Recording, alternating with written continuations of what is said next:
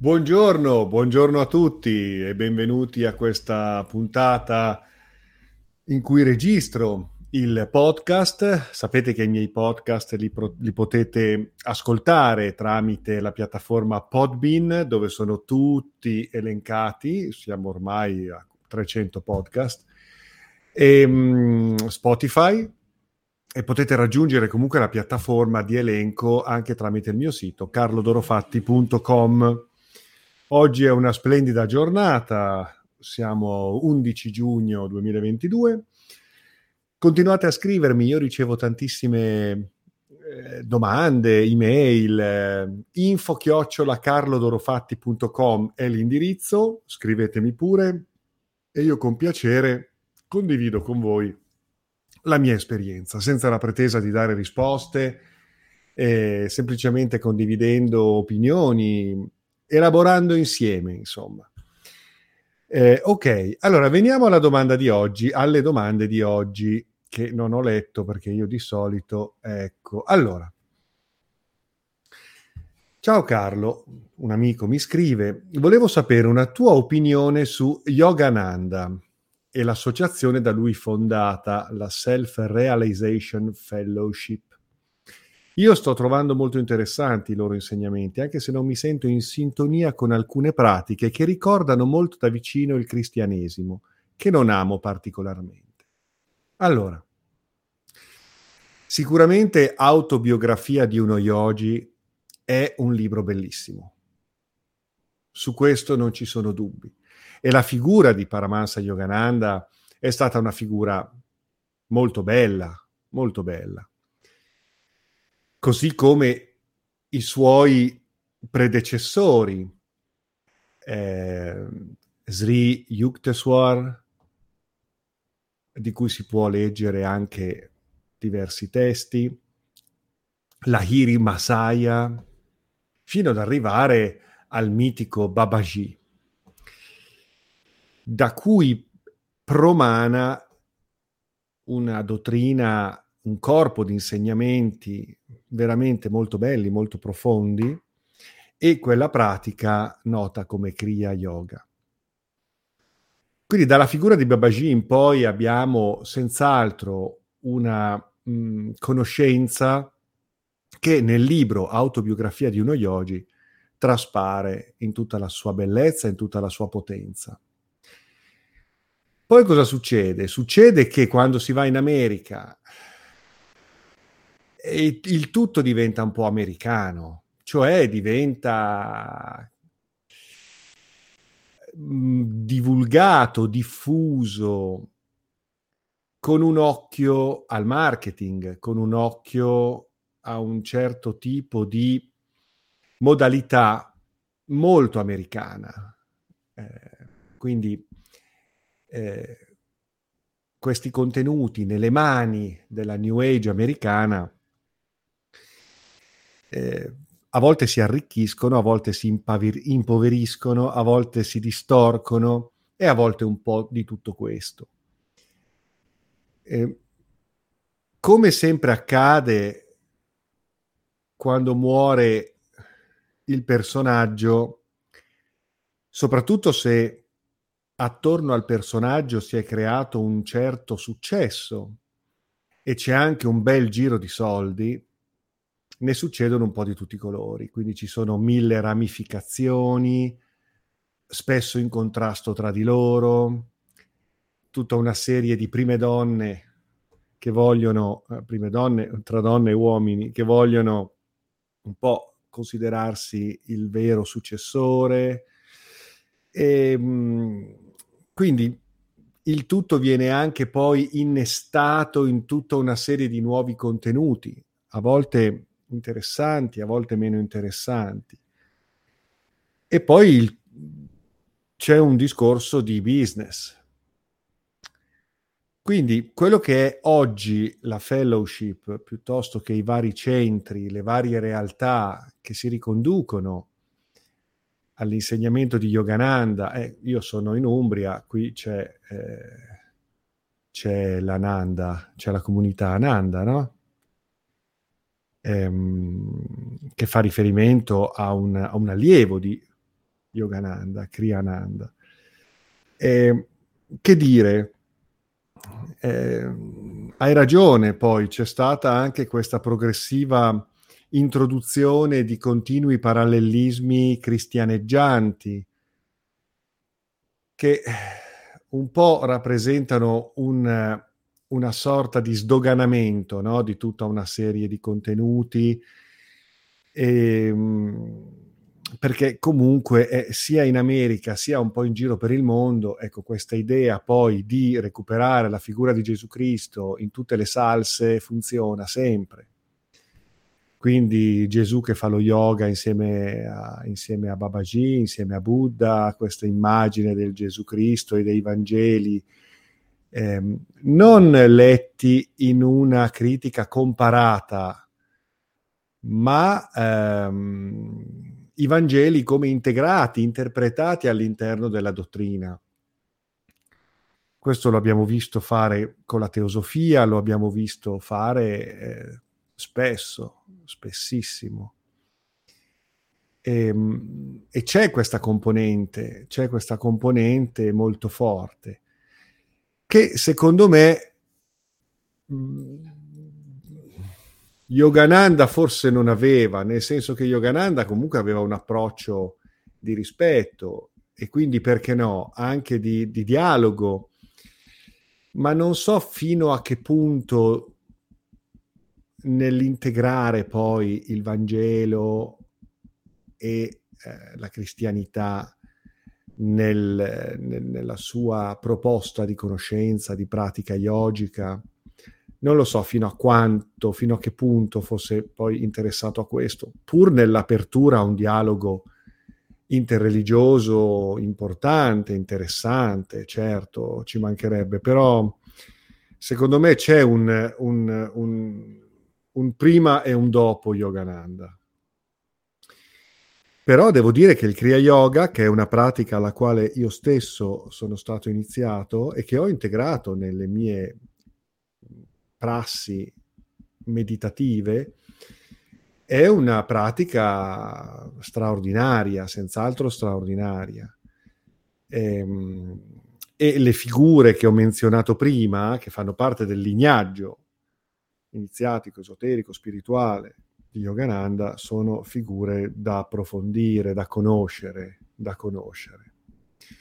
Questo è quanto, questo è quello che penso. Penso che ci sia sempre un dopo. Dopo il personaggio, quando il personaggio muore, eh, ci sono poi tutta una serie di situazioni che si vengono a creare. Ripeto, soprattutto quando poi ci sono in ballo un sacco di soldi e quindi si creano vari carrozzoni ehm, più o meno aderenti a, all'insegnamento originale. Poi la differenza la fa sempre la persona, la fanno sempre le persone. Quindi non è detto che un certo contesto poi sia così o cos'ha, dipende dalle persone, dipende dalle persone che si incontrano, dipende dalle persone dalla loro sensibilità e dalla loro volontà di autenticità poi alla fine. Quindi questo io penso. Comunque, eh, senz'altro, un riferimento eh, interessantissimo quello di Paramansa Yogananda. Ok, vediamo altre domande. Intanto grazie. Allora, l'amica, un'amica mi, mi chiede, il mio argomento, il mio, scusate, il mio argomento di riflessione è sulla simmetria. Cos'è? Da dove nasce? Cosa la perpetua nella sua espansione negli oggetti viventi? E se c'è un nesso con la realtà della coscienza, per il fatto che sorge e si esplicita, ma non è limitata all'apparenza del dualismo. Ci siamo resi conto che la simmetria, anche elicoidale, è un'entità o un qualcosa a sé stante? Molto bello. La simmetria, l'equilibrio, la simmetria, la geometria. Alla nostra mente piace l'estetica del simmetrico, rassicura, conforta. La simmetria è equilibrio, la simmetria rimanda all'assoluto, alla totalità, alla completezza, alla geometria perfetta. Ebbene, l'universo, e questo lo dice la fisica, nasce da una rottura della simmetria. Gli universi, i mondi, i mondi manifesti, i mondi fenomenici, i mondi della vita, espressione della vita che diviene complessità, pensiero, pensiero senziente, coscienza, significato. È una rottura della simmetria. La nascita dell'universo, la nascita dei mondi, la nascita di tutto ciò che, che esiste è una rottura della simmetria. Una rottura di un equilibrio primordiale, se vogliamo, la rottura di un equilibrio primordiale data da una onda anomala, da un'anomalia, da qualcosa che sfugge alla comprensione dei fisici e delle attuali teorie della cosmogenesi e che nell'ambito della filosofia e della religione si attribuisce al divino. Cioè, il Dio crea, il Dio o una volontà divina o una volontà dell'essere emana una forza, una volontà, una potenza, qualcosa che spezza la simmetria, spezza l'equilibrio e crea nuovi equilibri la somma dei quali restituisce simmetria all'assoluto, ma ognuno dei quali rappresenta una rottura della simmetria. Nasce lo spazio, nasce il tempo, un'energia infinita che appunto a contatto con eh, il possibile esistente, un'energia infinita che a contatto con il tempo genera mondi o meglio un vuoto che a contatto con il tempo genera energia infinita che genera mondi. Nelle teorie fisiche, ma anche metafisiche, esoteriche, si parla di questa rottura di un equilibrio primordiale, diversamente poi mitizzata nelle varie leggende della creazione, tra tutti i popoli di ogni tempo e luogo. E questa eh, simmetria, questa rottura della simmetria, si ripropone in ogni cosa. Mm? Anche dentro di noi il divenire è fatto di continue simmetrie nuovamente ricomposte e immediatamente spezzate, nuovamente reintegrate e nuovamente rimesse in discussione. E in ogni quark, in ogni atomo, in ogni molecola, in ogni cellula vivente, in ogni struttura di complessità nel divenire, continuamente si rinnova la realizzazione della simmetria e la sua immediata rottura, istante dopo istante. E in questa simmetria tra, tra massa ed energia, tra fenomeno e noumeno, hm? Scorrono gli archetipi che determinano una manifestazione, scorrono le leggi che determinano le qualità di una manifestazione, a qualunque livello, su qualunque scala, dall'infinitamente piccolo all'infinitamente grande. Quindi in ogni cosa si rinnova questa dinamica simmetrica asimmetrica. La simmetria che dà un senso di realizzazione e tuttavia l'immediato caos successivo che impone una revisione evolutiva dell'equilibrio raggiunto in funzione di nuovi ordini che poi saranno destinati a essere nuovamente rimessi in discussione. Quindi in noi questo accade tutti i giorni, ogni momento.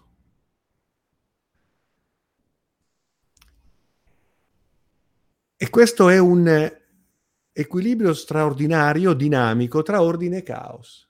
L'ordine senza il caos diventa una stagnazione, una stasi entropica, mortifera,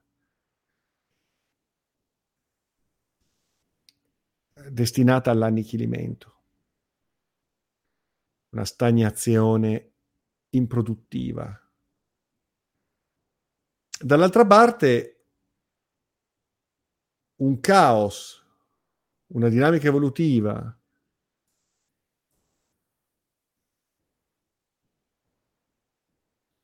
indeterminata, inconcludente, che non troverà una sintesi, che non troverà una sua risoluzione, produce un'infinita dispersione. E quindi anche in questo caso una uh, distruzione del sistema. Solo l'equilibrio tra i due principi, ordine e caos, ma se vogliamo anche solve et coagula. Il solve è l'elemento esplorativo, disgregativo, analitico, esperienziale del divenire. Il coagula è poi la sintesi nel significato, nel logos, nella realizzazione dell'opera. È poi l'elemento di ehm, completamento di un ciclo. Ma dopo il coagula c'è un nuovo solve e un solve deve realizzarsi nel suo coagula, eccetera, eccetera. Yin, yang, maschile e femminile, stasi e dinamica, simmetria e asimmetria, umano e divino, relativo e assoluto, mobile e immobile, spirito e materia, chiamiamolo come vogliamo. Sono le dinamiche fenomeniche e neomeniche attraverso le quali si gioca la grande danza dell'infinito, manifesto e immanifesto, stereotipico e archetipico. Quindi il, um, la simmetria è sempre ciò che tendiamo a realizzare perché rappresenta un risultato acquisito, solido, certo, risolutivo, liberatorio e confortante, un sollievo, una realizzazione. E tuttavia, e tuttavia Dall'altra parte, la nostra natura è quello di rimettere in discussione, ma perché la vita è un fenomeno dinamico, quindi non ci si può fermare.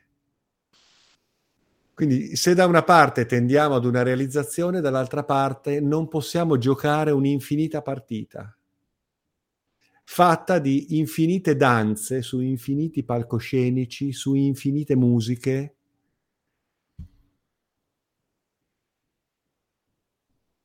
sempre tendendo verso una realizzazione definitiva, ma nella consapevolezza che nulla può essere definitivo, perché l'esistenza infinita riflette l'essere infinito, assoluto. Spesso le religioni tendono alla simmetria, cioè la verità assoluta è questa, ecco il dogma, la simmetria eh, però poi la simmetria ti sta stretta, non funziona, diventa oppressiva, repressiva. Il dogma, la verità assoluta, la certezza. Da una parte è orientativa, ma dall'altra rappresenterà un risultato che presto dovrà rimettersi in discussione perché la vita è un fenomeno in divenire. Dall'altra parte il continuo cercare, il continuo saltellare, il continuo eh, e superficiale rapporto con le più diverse realtà possibili eh, in un infinito viaggio di ricerca può rivelarsi dispersivo, perché non si arriva mai a un punto, perché il punto è trovare, non è cercare. Eppure quando si trova, si, nuovamente ecco che accade qualcosa, cambiamo noi, cambiano i termini dell'equazione e rimettiamo tutto in discussione. È un equilibrio tra entrambi gli aspetti, è un po' come quando camminiamo, no? Per un momento siamo in perfetto equilibrio, poi il peso si sposta in avanti e ritroviamo un nuovo equilibrio, poi il peso si sposta ancora in avanti e così andiamo avanti. E la vita è un cammino. Quando non cammini più è perché... Ok? Mi piace questa idea della, della simmetria e della sua asimmetria. Da qui la via di mano destra, la via di mano sinistra, no? le vie costruttive, le vie distruttive, le vie della luce, ma anche le vie dell'ombra. Horus e Set.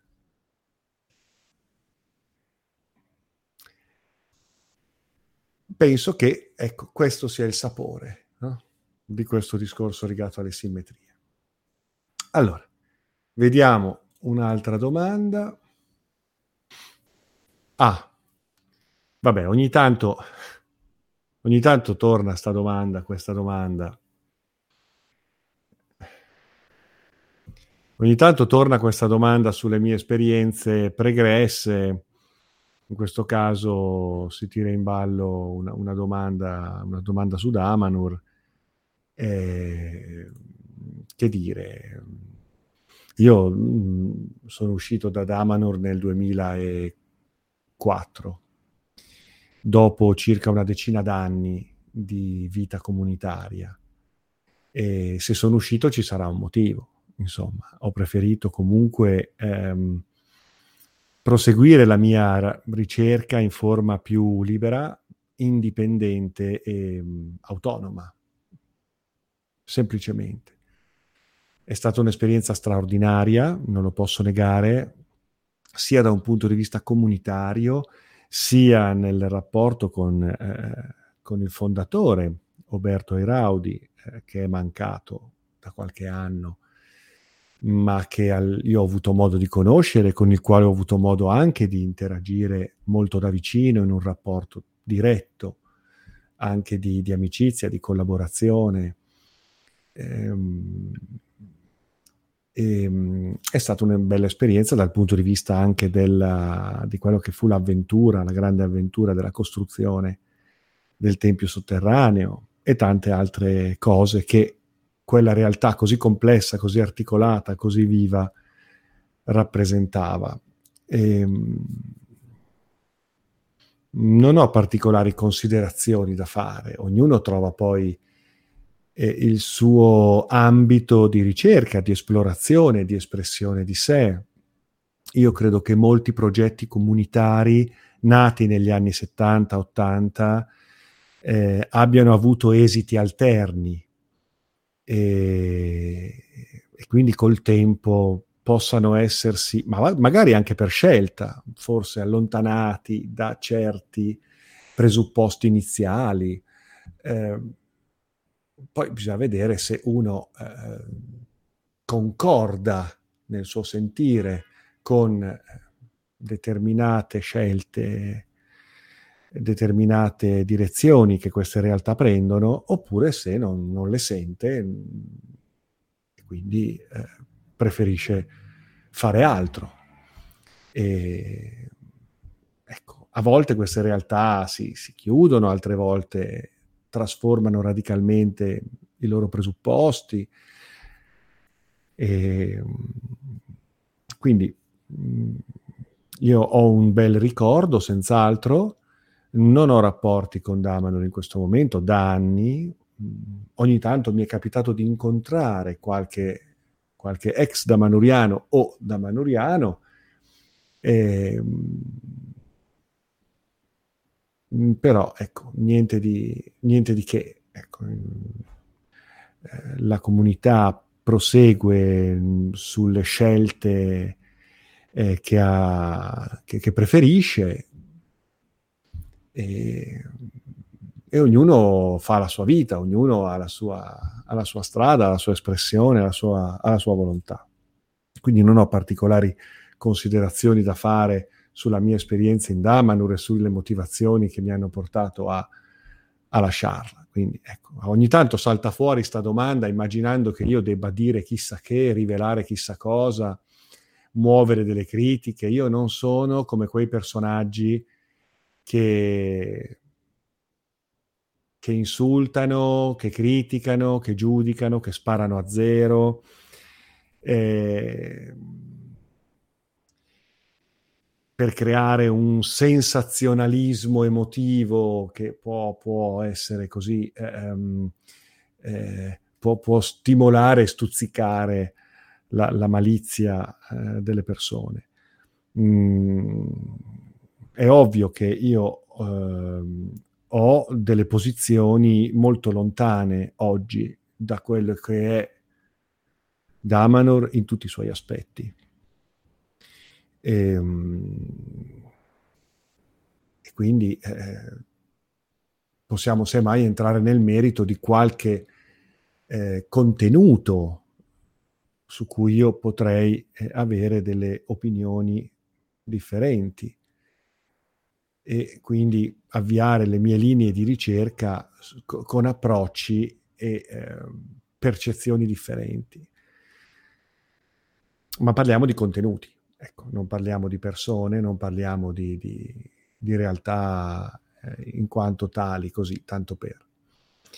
E, ehm, quindi, se poi ci sono dei contenuti su cui ci si vuole confrontare, diciamo che senz'altro io posso dire che eh, su tutto quello che oggigiorno eh, costituisce un tentativo di mh, mm, eh, filosofia, insegnamento, pratica da manuriana. Ecco, su tutti questi punti io avrei qualcosa da, da, da dire in, con un sincero spirito di confronto um, che però rimane, un, rimane critico, ecco, senz'altro.